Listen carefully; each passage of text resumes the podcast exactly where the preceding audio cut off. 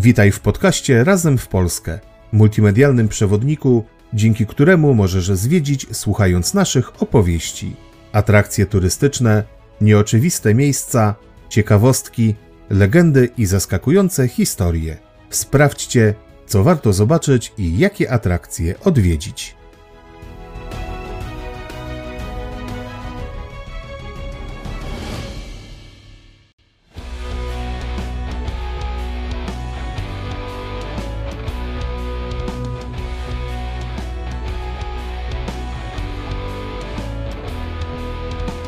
Polskie termopile to poetyczne określenie używane do kilku bitew w historii Polski, które na wzór starożytnej bitwy pod Termopilami stoczyli żołnierze polscy z przeważającymi siłami wroga. Pierwszy tego terminu użył francuski poeta Auguste Barbier w wierszu Atak pod Węgrowem z 1863 roku. Natchnieniem do niego była bitwa pod Węgrowem stoczona w trakcie powstania styczniowego. Poeta porównał atak polskich kosynierów na rosyjskie armaty do heroicznych walk starożytnych Spartan. Wkrótce określenie to przylgnęło na trwałe do nierównych starć polskich żołnierzy. I choć było ich w historii Polski kilkanaście, my podczas dzisiejszej wycieczki opowiemy Wam o trzech z nich, które rozegrały się podczas II wojny światowej.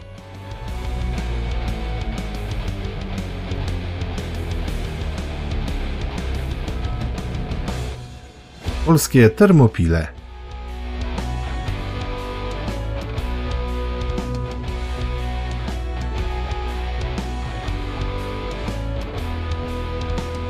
Obrońcy, którzy stanęli do walki pod termopilami, dobrze zdawali sobie sprawę z tego, że nie mają szans na zwycięstwo. Nie poddali się jednak przeważającej sile przeciwnika, walczyli do końca, nie zważając na to, że ten koniec oznacza także kres ich życia. Podobnie było z polskimi obrońcami podczas II wojny światowej. Niejednokrotnie ich bohaterstwo nie miało przechylić szali zwycięstwa, a jedynie opóźnić ruch wojsk nieprzyjaciela, dając tym samym szansę pozostałym oddziałom na przeformowanie lub ustawienie kolejnej linii obrony. Sprawdźmy zatem, jak dziś oddawana jest cześć bohaterskim żołnierzom kampanii wrześniowej i co dziś pozostało po walkach, które przeszły do legendy.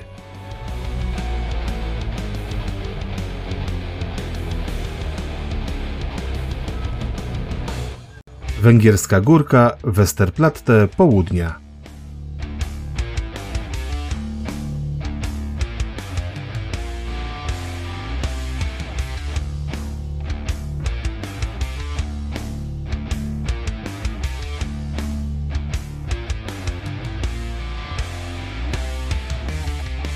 Węgierska Górka to malownicze miasteczko niedaleko Żywca, idealna baza wypadowa dla turystów zmierzających na Baranią Górę. Nie wszyscy jednak wiedzą o tragicznych wydarzeniach z okresu II wojny światowej, które miały miejsce w tej okolicy. Bitwa o Węgierską Górkę to jeden z epizodów kampanii wrześniowej, który zasłynął bohaterstwem i heroizmem obrońców w obliczu przeważających sił niemieckich. Garstka żołnierzy z Korpusu Ochrony Pogranicza dzielnie broniła południowego skrzydła Armii Kraków przed siódmą bawarską dywizją piechoty. Lecz zanim o samej bitwie, przedstawimy Wam dlaczego powstał tu ośrodek oporu Węgierska Górka.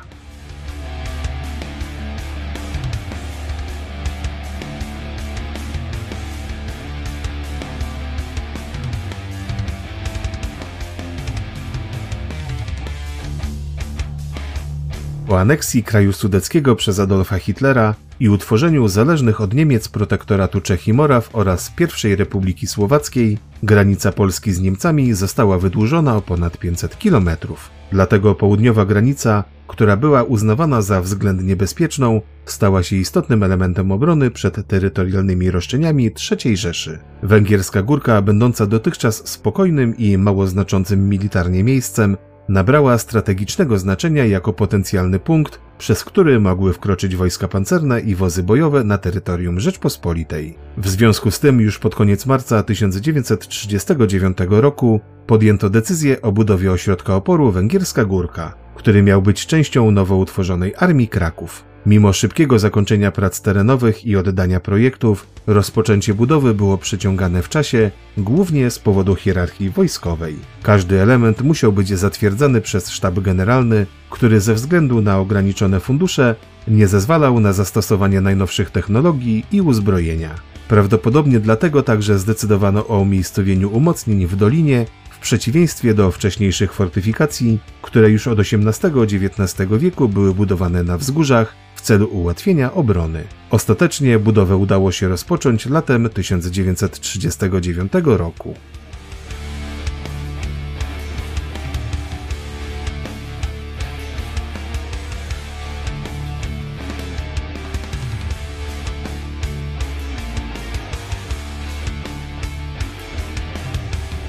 Z docelowych 21 bunkrów do września, mimo poświęcenia miejscowej ludności, udało się wybudować zaledwie 5: Waligurę, Włóczęgę, Wędrowca, Wąwóz i Wyrwidęba. Choć stwierdzenie udało się jest to użyte na wyrost, ponieważ nawet one nie były w pełni gotowe do służby, w niektórych nawet beton jeszcze nie wysechł do końca oraz brakowało pancernych kopuł. Również wyposażenie obrońców nie było zbyt imponujące. Dysponowali oni dwoma armatami kalibru 75 mm, trzema działkami przeciwpancernymi kalibru 37 mm, dziesięcioma CKM-ami i trzema RKM-ami. Na dzień przed wybuchem wojny obsadzono załogą cztery schrony bojowe, tworząc liczącą 75 żołnierzy 151. Kompanię Forteczną Węgierska Górka. Wspomagał ją Batalion Korpusu Ochrony Pogranicza oraz Żywiecki Batalion Obrony Narodowej, co łącznie dawało około 1200 ludzi. Naprzeciw nich stanęła 7 Bawarska Dywizja Piechoty,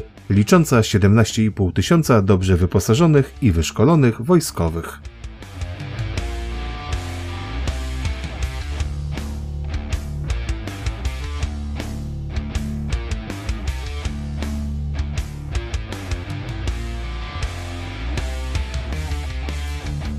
Pierwsze walki rozpoczęły się o świcie 1 września, kiedy to na granicy bohaterski opór stawił pododdział Korpusu Ochrony Pogranicza. Przez całą noc z 1 na 2 września Niemcy ostrzeliwali polskie stanowiska, a następnie przystąpili do ataku. Polacy wycofali się pod naporem Niemców na główną linię obrony w okolicach Węgierskiej Górki. W południe Niemcy rozpoczęli szturm, ale został on odparty dzięki skutecznemu ogniu prowadzonemu przez wędrowca i Waligurę. Mimo wsparcia artyleryjskiego wojska niemieckie nie zdołały przełamać polskiej linii oporu. Po godzinie 18 do sztabu dojechał łącznik z rozkazem wycofania. Jednak do fortów on nie dotarł. Część jednostek, chroniąc się pod osłoną nocy, odeszła na żywiec, pozostawiając forty same sobie. 3 września około godziny 17 kapitan Tadeusz Semnik poddał fort Wędrowiec, mając trzech zabitych i dziewięciu rannych. Schron wąwóz bronił się jeszcze, ale uszkodzone CKM-y nie stanowiły już większego zagrożenia. Obrońcy odczekali do zmroku i około godziny 22 opuścili schron, rozchodząc się po lasach. Niemcy, których straty oszacowano na 200-300 zabitych, nie mogli uwierzyć, że węgierskiej górki broniło tylko 75 ludzi. Byli przekonani, że pomiędzy fortyfikacjami istniały korytarze, przez które mogli napływać nowi polscy obrońcy. Jeden z żołnierzy Wehrmachtu nazwał ich elitarnym oddziałem, co było mimowolnym wyrazem szacunku i podziwu.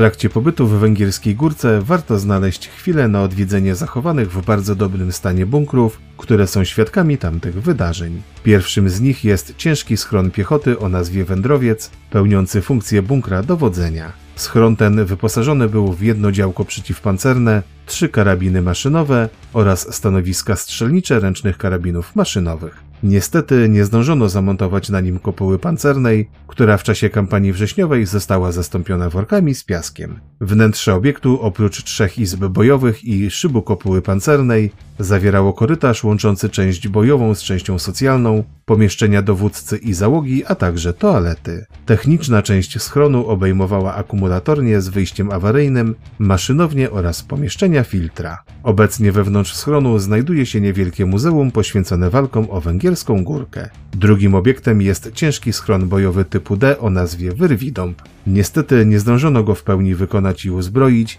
dlatego prawdopodobnie nie brał udziału w walkach. Teoretycznie powinien zachować się w najlepszym stanie, jednak wysadzono go w powietrze podczas ćwiczeń batalionu bielskiego w 1968 roku. W roku 1971 za obronę przed hitlerowskim najeźdźcą węgierska górka została odznaczona Krzyżem Grunwaldu trzeciej klasy.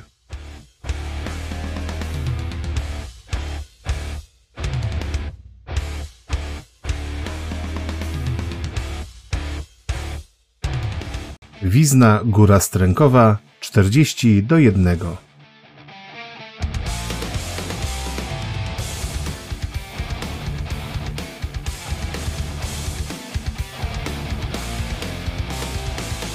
Góra Strękowa to urokliwa miejscowość położona przy trasie prowadzącej z Łomży do Białego Stoku, tuż za Wizną. To tutaj miała miejsce jedna z najbardziej heroicznych bitew w historii Polski, bohaterska obrona Wizny, która trwała od 7 do 10 września 1939 roku. Starcia toczyły się między siłami polskimi odcinka obrony Wizna pod dowództwem kapitana Władysława Raginisa, a 19 Korpusem Armijnym dowodzonym przez generała Hansa Guderiana.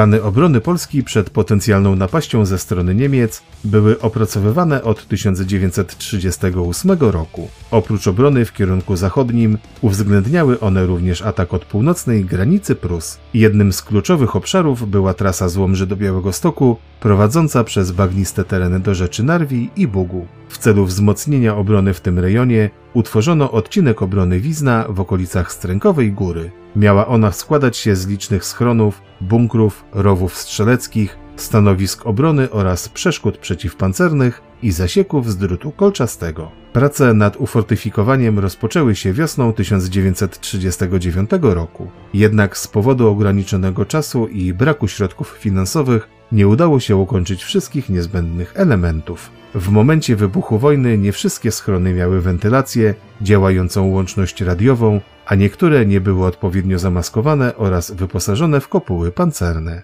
W sierpniu 1939 roku do obsadzenia schronów została wyznaczona trzecia kompania ciężkich karabinów maszynowych z Korpusu Ochrony Pogranicza, licząca około 720 żołnierzy, dowodzona przez kapitana Władysława Raginisa.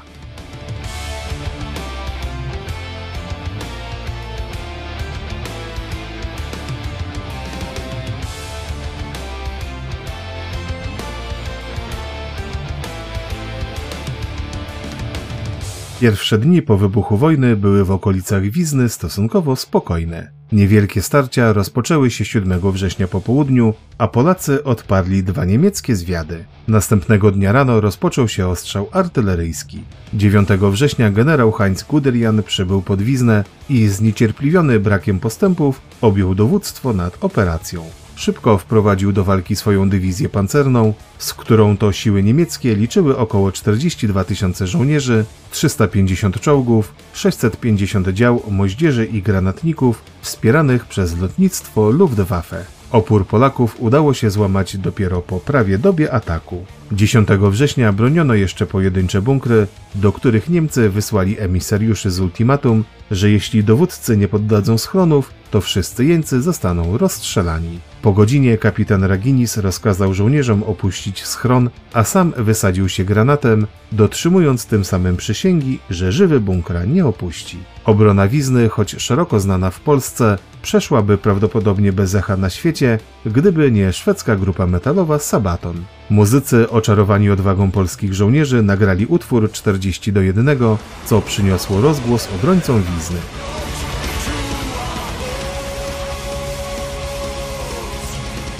Dziś na szczycie wzgórza można obejrzeć ruiny umocnień, z których kapitan Raginis dowodził obroną.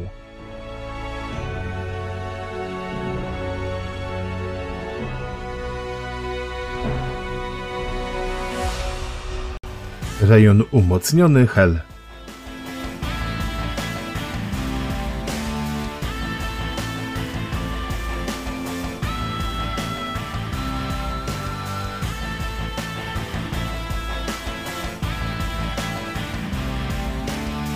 Większość turystów wybiera się na Hel ze względu na przepiękne plaże i doskonały klimat. Jednak warto zauważyć, że ten urokliwy półwysep kryje w sobie nie tylko przyrodnicze atrakcje. Miłośnicy militariów i historii również znajdą tu wiele interesujących tajemnic do odkrycia. Po odzyskaniu przez Polskę niepodległości na Półwyspie Helskim rozpoczęto otworzenie potężnej bazy lądowej obrony Wybrzeża. Rejon umocniony Hel którego budowa rozpoczęła się na mocy dekretu prezydenta w 1936 roku, stanowił centralny punkt tych działań. Składał się on z licznych stanowisk artyleryjskich, których głównym zadaniem było obronienie wód Zatoki Gdańskiej. Żołnierze i marynarze broniący Helu we wrześniu 1939 roku zapisali jedną z najpiękniejszych kart w dziejach oręża polskiego.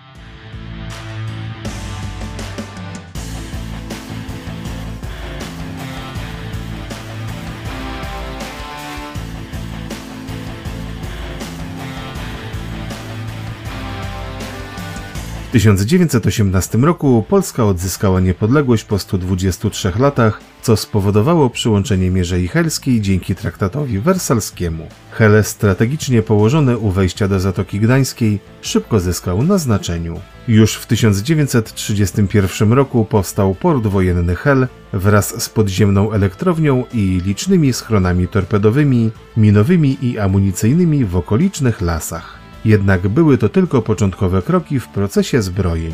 Wkrótce na Półwyspie Helskim rozpoczęto instalację baterii artyleryjskich. Największa z nich, składająca się z czterech działów Boforsa o kalibrze 152 mm, została zamontowana na samym cyplu Mierzei. W 1936 roku utworzono rejon umocniony HEL, obejmujący system fortyfikacji i rozbudowaną infrastrukturę wojskową. Zbudowano także liczne baterie przeciwlotnicze i przeciwdesantowe, a także rozbudowano sieć kolei normalno i wąskotorowych w celach transportowych. Na terenie znajdowały się również magazyny zaopatrzeniowe. Obowiązywały liczne ograniczenia dotyczące zabudowy, obrotu nieruchomościami, prawa pobytu, a nawet połowu ryb. W czerwcu 1939 roku rozpoczęto pracę nad schronami, które miały zapewnić wsparcie ogniowe i stanowić drugą linię obrony. Niestety nie wszystkie schrony zdążano ukończyć przed wybuchem wojny. Powstały ciężkie schrony o nazwach Saragossa, Sabała, Sęp i Sokół.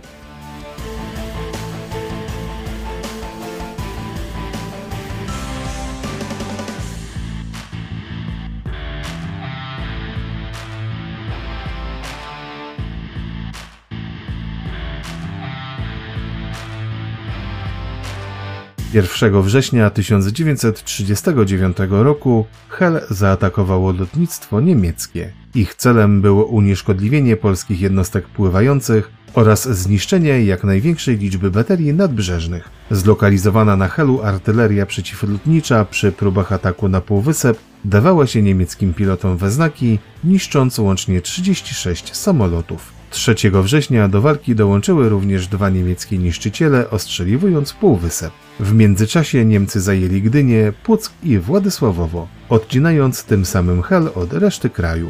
W połowie września pancerniki Schleswig-Holstein i Silesien dołączyły do ostrzału Helu. Jednak bateria Laskowskiego uszkodziła pierwszy z nich, a być może także i drugi. Szturm lądowy na Hel rozpoczął się 30 września. Po zaciętych walkach Niemcy zajęli chałupy, a następnie Kuźnice. Blokowany Hel doświadczał braku żywności i amunicji.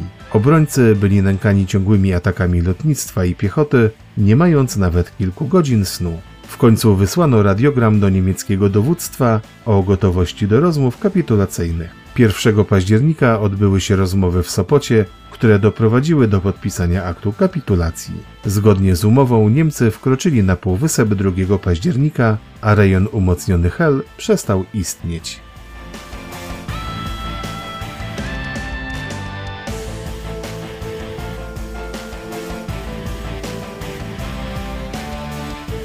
Na półwyspie niewiele pozostało z dawnego rejonu umocnionego Hel, a to ze względu na to, iż Niemcy, rozumiejąc strategiczne znaczenie tego miejsca, wkrótce po zdobyciu rozpoczęli przebudowę i rozbudowę kompleksu. W jego centrum znajduje się imponująca betonowa konstrukcja stanowiska B2 Bruno, obecnie Muzeum Obrony Wybrzeża. Muzeum prezentuje ekspozycje opowiadające historię obrony Helu oraz poświęcone żołnierzom 4 Batalionu Korpusu Ochrony Pogranicza Hel, którzy stanowili trzon obrony Półwyspu. W muzeum można również znaleźć salę pamięci komandora Zbigniewa Przybyszewskiego, bohaterskiego obrońcy Helu, który został niesłusznie stracony w 1952 roku za działalność konspiracyjną. Jest tu także wystawa Morskiego Dywizjonu Lotniczego w Pucku, przedstawiona za pomocą wspaniałych modeli wodno-samolotów. W lesie wokół baterii znajduje się skansen, który zawiera m.in. 12 dział związanych z historią Helu.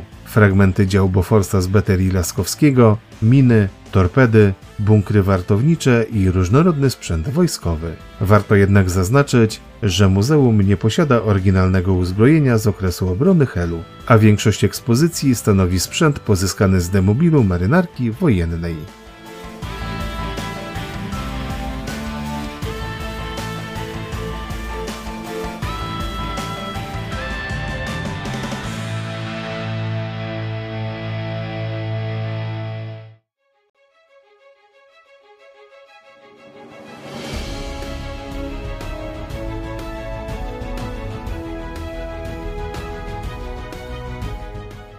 To już koniec naszej dzisiejszej opowieści.